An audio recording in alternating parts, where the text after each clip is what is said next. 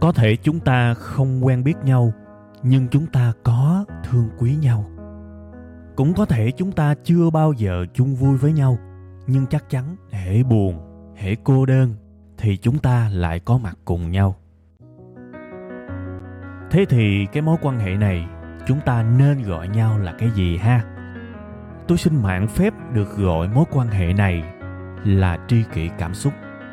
Một tình tri kỷ đặc biệt với kết nối duy nhất là cảm xúc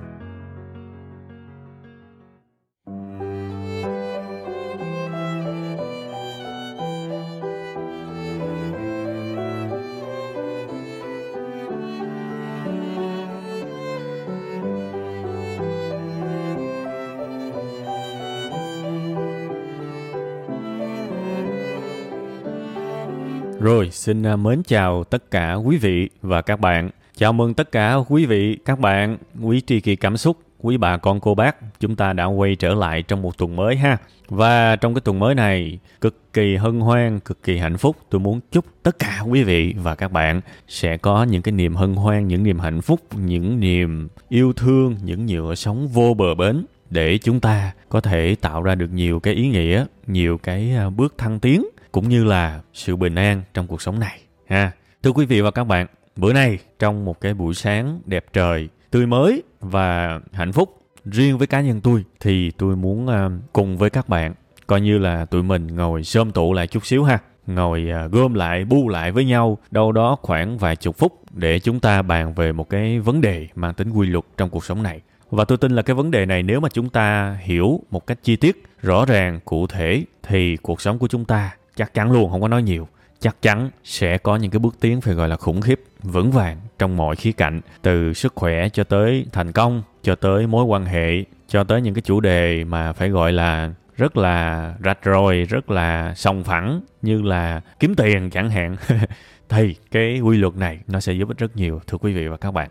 Nếu mà các bạn nghe chương trình của tôi nhiều dù cho bất cứ kênh nào thì các bạn sẽ biết là tôi có một cái sở thích. Một cái sở thích phải gọi là tôi ghiền luôn á, chứ gọi là thích thì cũng chưa đúng đâu. Một cái cơn ghiền. Đó là tôi rất khoái ngồi và suy nghĩ về những cái quy luật trong cuộc sống này. Tôi ghiền lắm các bạn ơi, và hầu như là ngày nào tôi cũng ngồi, tôi nhìn cuộc sống, tôi quan sát, tôi để ý, tôi phân tích, tôi dòm trước ngó sau để có thể rút ra được những cái quy luật trong cuộc sống. Và tôi để ý được một cái ích lợi của cái việc sống đúng theo những quy luật cuộc sống đó, đó là cuộc đời của mình nó cũng thuận lợi nhiều cái lắm các bạn. Thiệt luôn á nó thuận lợi mà nhiều khi không giải thích được. Giống như là nôm na là mình sống thuận tự nhiên á nhưng mà thuận tự nhiên ở bên trong á. Ha mình sống đúng theo những cái hướng mà cuộc đời sẽ lái về hướng đó theo những cái quy luật mà không bao giờ có thể thay đổi được. Những cái chân lý ít nhất là theo cái tầm hiểu biết của tôi thì tôi thấy cuộc sống thuận lợi lắm. Thuận lợi đủ đường hết đương nhiên là những cái khó khăn cũng có các bạn. Nhưng cái cách mà mình đối diện với khó khăn nó rất khác khi mà mình nắm được những quy luật này. À và cái cách mình phục hồi sau những vấp ngã nó cũng nhanh hơn khi mình nắm được những quy luật cuộc sống. Và cái cách mình tiến lên phía trước, mình biết phải làm gì trong từng tình huống, cái chất lượng của những quyết định nó cũng sẽ rất khác. Đó là lý do mà tôi ghiền lắm khi mà bỏ thời gian, bỏ công sức, suy nghĩ, suy niệm, suy ngẫm đủ thứ hết để nắm được những quy luật cuộc sống và ngày hôm nay tôi sẽ mang đến cho các bạn một trong những cái quy luật mà tôi nhìn ra được. Nó đúng tuyệt đối với tôi luôn các bạn. Tôi rất muốn chia sẻ với các bạn cái điều này. Ha, cái quy luật đó là gì? Tôi sẽ tạm đặt tên cái quy luật này. Nó hơi dài dài chút xíu ha, vì nó cũng khó mà gọi là dùng một hai từ mà gọi được lắm. Tôi sẽ tạm gọi cái tên của cái quy luật này đó là lùi một bước đường rộng thênh thang. Đường ở đây là đường đời đó các bạn. Ha, nghe nó cũng hơi sến sến ha, nhưng mà chút nữa phân tích các bạn hiểu ngay lùi một bước, đường đời sẽ rộng thênh thang. À đó là cái tên quy luật. Thì bây giờ thôi, mình vô liền vấn đề luôn đi ha. Cái cách mà dễ nhất để hiểu một vấn đề đó là lôi, nắm, túm những thứ gần gũi và phơi bày trước mắt các bạn, thì các bạn sẽ hiểu cái nội dung ngay. Ha, tôi sẽ bắt đầu cái việc phân tích bằng một câu hỏi. Bây giờ tôi đố bạn nè, đố bạn nha. Một ngày của chúng ta nên bắt đầu từ khi nào là tốt nhất? À một ngày của chúng ta nên bắt đầu từ khi nào là tốt nhất, người ơi? Bạn suy nghĩ nha, suy nghĩ thử coi. Và bây giờ tôi bắt đầu tôi đoán vài cái đáp án của các bạn ha. Sẽ có người trả lời là nên bắt đầu từ buổi sáng. Ok, đây là một câu trả lời rất phổ biến.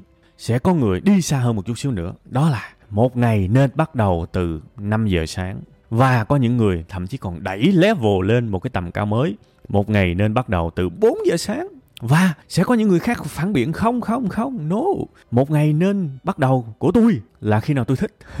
Tôi thích ngủ tới trưa thì tôi dậy ờ, buổi trưa thôi mắc mới như mấy người. Đó, đối với tôi, một ngày của tôi phải bắt đầu từ 9 giờ mới là chuẩn mực. À thưa quý vị và các bạn, tất cả những cái câu trả lời mà tôi đoán là sẽ có người trả lời đối với bản thân tôi là điều không đúng.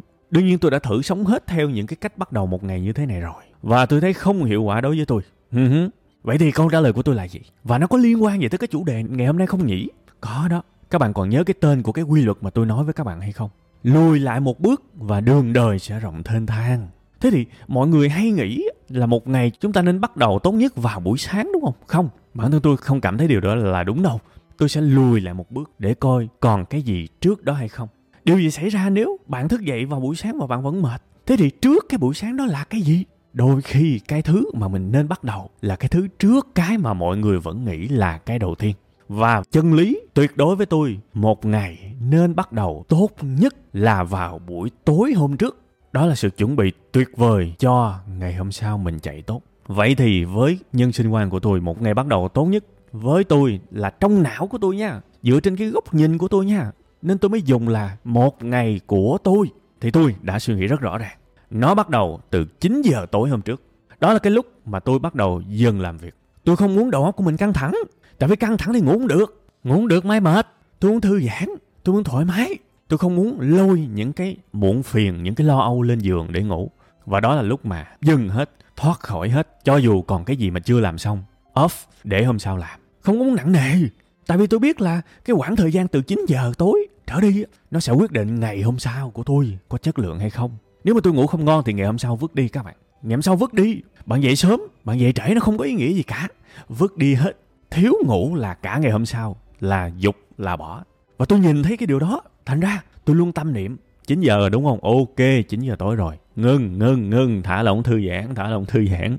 Bắt đầu nghe nhạc đi. Bắt đầu đọc sách đi. Bắt đầu tìm tới những cái hình thức thư giãn thoải mái đi có nhiều người họ sẽ ngâm chân có nhiều người họ sẽ nằm nghe những cái câu chuyện sách nói đọc truyện đêm khuya những cái câu chuyện mà không quá kích động ví dụ vậy. Đưa mình vào thư giãn thư giãn thư giãn. Và thế là khoảng 10 giờ 10 rưỡi gì đó bắt đầu thực sự chìm vào giấc ngủ. Và mình ngủ rất đầy đủ. Ngủ 7 tiếng, ngủ 8 tiếng. Với những cái chất lượng giấc ngủ quá ngon lành, giấc ngủ sâu, giấc ngủ rapid eye movement, giấc ngủ REM đó các bạn. Nó tạo nên một cái chất lượng giấc ngủ thật là tốt. Thì sáng ngày hôm sau mình dậy, mình bắt đầu căng tràn năng lượng, mình bắt đầu chạy cả ngày răng răng răng răng Và đó mới là một ngày lý tưởng, đó mới là một cái ngày tốt nhất theo quan điểm của tôi. Các bạn đồng ý không? Đó là ý nghĩa dễ hiểu nhất của cái chân lý tạm gọi là lùi một bước mà đương đời rộng thênh thang. Đúng không? Chứ bây giờ nói thiệt các bạn luôn á, 6 giờ dậy 5 giờ dậy mà ngày hôm trước bạn ngủ không ngon thì bạn dậy mấy giờ cũng có ý nghĩa gì đâu đúng không đó các bạn hiểu không một câu hỏi, một đáp án và tôi hy vọng các bạn đã hiểu vấn đề. Thế thì bây giờ sẵn tiện ha, hỏi thêm câu nữa.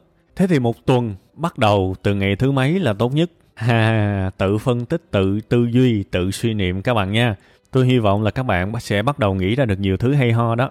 Chỉ cần các bạn nhớ cái tên của cái quy luật này là được rồi. Lùi một bước đường rộng thênh thang, lùi thử coi coi coi trước đó là cái gì cái mà đa số mọi người thường nghĩ là cái điểm bắt đầu á thì mình hãy tư duy khác đi một chút. Hãy coi thử coi trước đó là cái gì thì bạn sẽ có rất nhiều lợi thế trong cuộc sống này nha thành ra cái câu hỏi mà tôi vừa hỏi các bạn đó một tuần bắt đầu từ thứ mấy? Thì các bạn tự trả lời ha. Bây giờ tôi sẽ qua một cái uh, vấn đề khác một cái ví dụ khác cũng rất dễ thấy. Ờ, bây giờ các bạn thử lục lại ký ức của mình ha. Tôi tin là nếu mà các bạn hay đi cà phê thì các bạn sẽ có một cái kiểu câu chuyện có thể nhìn thấy từ ngày này qua tháng nọ. Đó là câu chuyện bàn về làm ăn. Đặc biệt là mở quán cà phê ha. Tôi không biết là trong cuộc sống của các bạn có gặp nhiều hay không nhưng mà cuộc sống của tôi gặp rất nhiều. Hễ mà mình gặp nhiều người á tại một cái quán cà phê nào đó và quán cà phê đó nếu mà đang kinh doanh rất tốt thì mọi người thường sẽ nói cái câu này, "Ồ quán này mở ngon nha, vị trí này mở ngon nha." Ví dụ vậy, đúng không?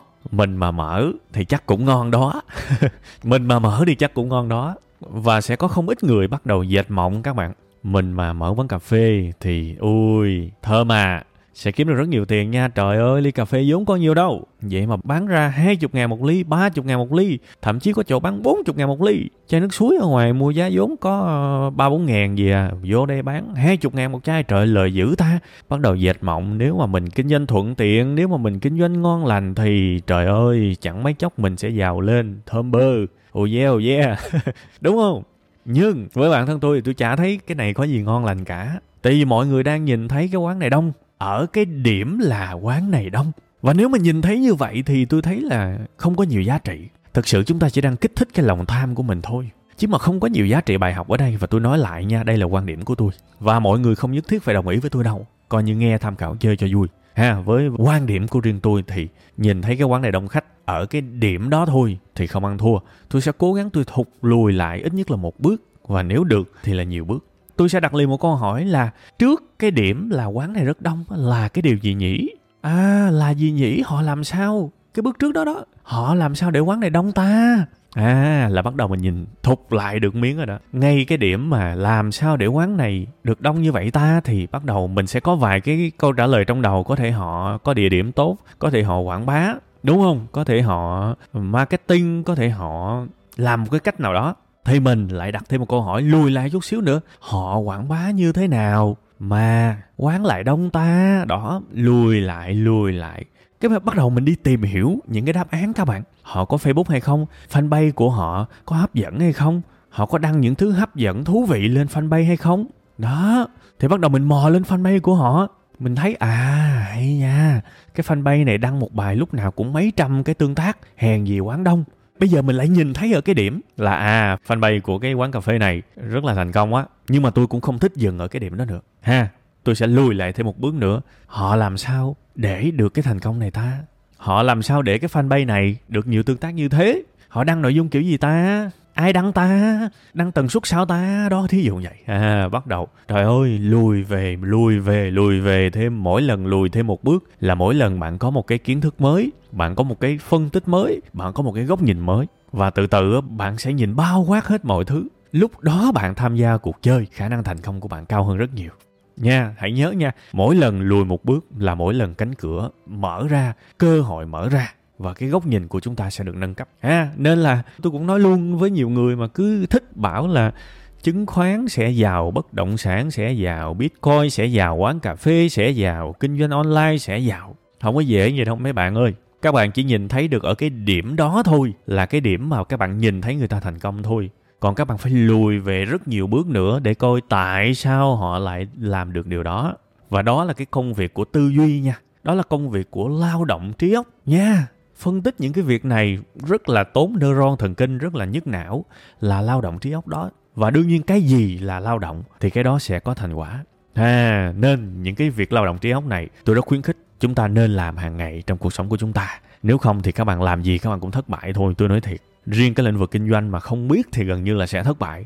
Trừ khi những cái trường hợp may mắn là thành công thôi. Ví dụ như một người nào đó, nhà của họ ở ngay cái ngã ba, ngã tư đó có nghĩa là họ đã được thừa hưởng miễn phí một cái vị trí rồi. Từ cha mẹ, ông bà gì đó để lại, thì họ mở đại một cái quán hủ tiếu bún riêu gì đó. Và họ chỉ cần cố gắng thêm xíu nữa thôi, thì họ bán rất đông đúc. Ha, họ bán rất đông đúc thì tôi cho rằng đó là cái sự may mắn, tại vì trong kinh doanh cái vị trí nó quan trọng lắm mà mình được hưởng cả một cái cục vị trí miễn phí thì nói làm gì?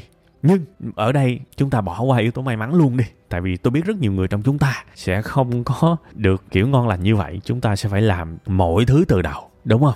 Và gần như là phải tự chủ hết. Thì những cái sự phân tích, những cái lao động trí óc mà tôi vừa nói với các bạn thông qua cái việc dựa mình vào cái quy luật, đó là lùi lại một bước thì nó sẽ giúp rất rất nhiều trong cuộc sống của chúng ta. Có thể nó chưa giúp chúng ta thành công, nhưng chắc chắn một điều, nó không làm chúng ta thất bại một cách ngu nghê ngốc nghếch như là các bạn thường thấy. Ha, lại quay trở lại nói tiếp cái câu chuyện mở quán cà phê. Tôi tin rằng khi mà nghe cái show này, ai mà có quán cà phê mà dẹp tiệm rồi á sẽ hiểu rất là rõ những gì tôi nói. Tại vì đây là cái diễn biến tâm lý chính xác diễn ra trong người của các bạn. Các bạn nhìn thấy một ai đó thành công và các bạn vội vàng bắt trước họ.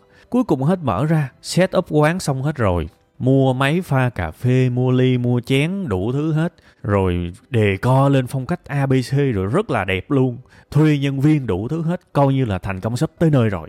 Mở ra mới tá hỏa, ủa sao không ai tới quán mình hết ta? Không ai biết quán mình để tới cả. Ngồi mòn mỏi luôn giống như là mình, tự nhiên cái mình đang dư giả tiền á, mình lao vào cái dự án kinh doanh này á, đâm ra mình mất tự do, mất động lực sống, mất đủ thứ hết. Cái thất bại nó rất là chua chát các bạn. Tôi nói lại một lần nữa, tôi tin chắc là ai đã từng thất bại khi mở quán cà phê. Tôi nói những dòng này, các bạn hiểu hết. Và tôi hy vọng là những người mà chưa có trải qua những cảm giác thất bại đó, đừng có dại dột mà đâm đầu vào những thứ mà mình chưa hiểu.